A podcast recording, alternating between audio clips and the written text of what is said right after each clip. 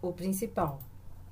A besta nesse livro não é apenas a curva na forma de sino e o estatístico que engana a si próprio, nem o acadêmico platonificado que precisa de teorias para se autoenganar, mas sim o impulso de se focalizar no que faz sentido para nós.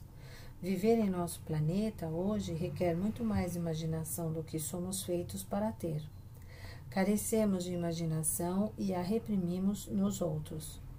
Observe que no livro não recorro ao método bestial de reunir provas corrobora corroborativas seletivas.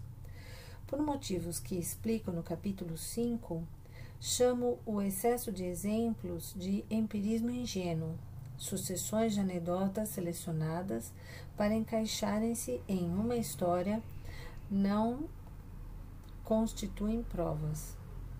Qualquer pessoa que procure por confirmações encontrará um número suficiente delas para enganar a si próprio e também, sem dúvida, a seus colegas. A ideia do cisne negro é baseada na estrutura da aleatoriedade na realidade empírica. Resumindo, neste ensaio pessoal, corro riscos e deixo claro, contra muitos dos nossos hábitos de pensamento, que o mundo é dominado pelo extremo, pelo desconhecido e pelo muito improvável.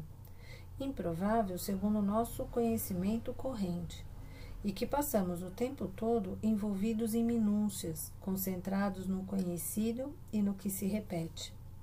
Isso implica na necessidade de se utilizar o evento extremo como ponto de partida e não tratá-lo como uma exceção que deve ser varrida para baixo do tapete.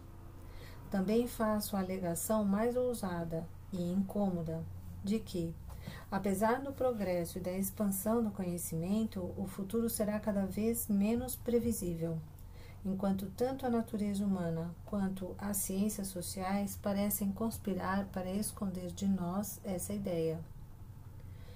Mapa de capítulos. A sequência do livro segue uma lógica simples. Ele resulta do que pode ser rotulado como puramente literário em tema e tratamento, para o que pode ser considerado inteiramente científico, tematicamente, mas não no tratamento. A psicologia estará presente principalmente na parte 1 e no princípio da parte 2. Negócios e ciência natural serão abordados principalmente na segunda metade da parte 2 e na parte 3.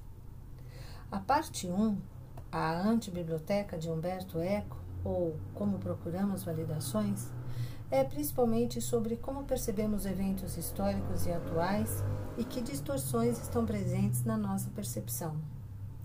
A parte 2, Nós simplesmente não podemos prever, é sobre nossos erros em lidar com o futuro e as limitações não anunciadas de algumas ciências. E o que se pode fazer sobre tais limitações. A parte 3, os cisnes cinzentos do extremistão, aprofunda-se ainda mais no tema dos eventos extremos. Explica como a curva na forma de sino, a grande fraude intelectual, é gerada e revisa as ideias reunidas frouxamente sob o rótulo de complexidade na ciência natural e na ciência social.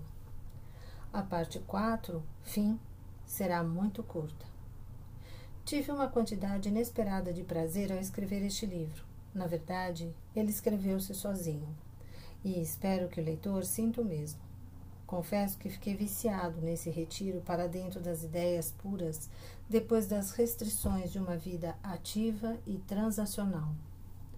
Depois de sua publicação, meu objetivo é passar algum tempo longe das atribulações das atividades públicas para pensar sobre a minha ideia científico-filosófica em tranquilidade absoluta.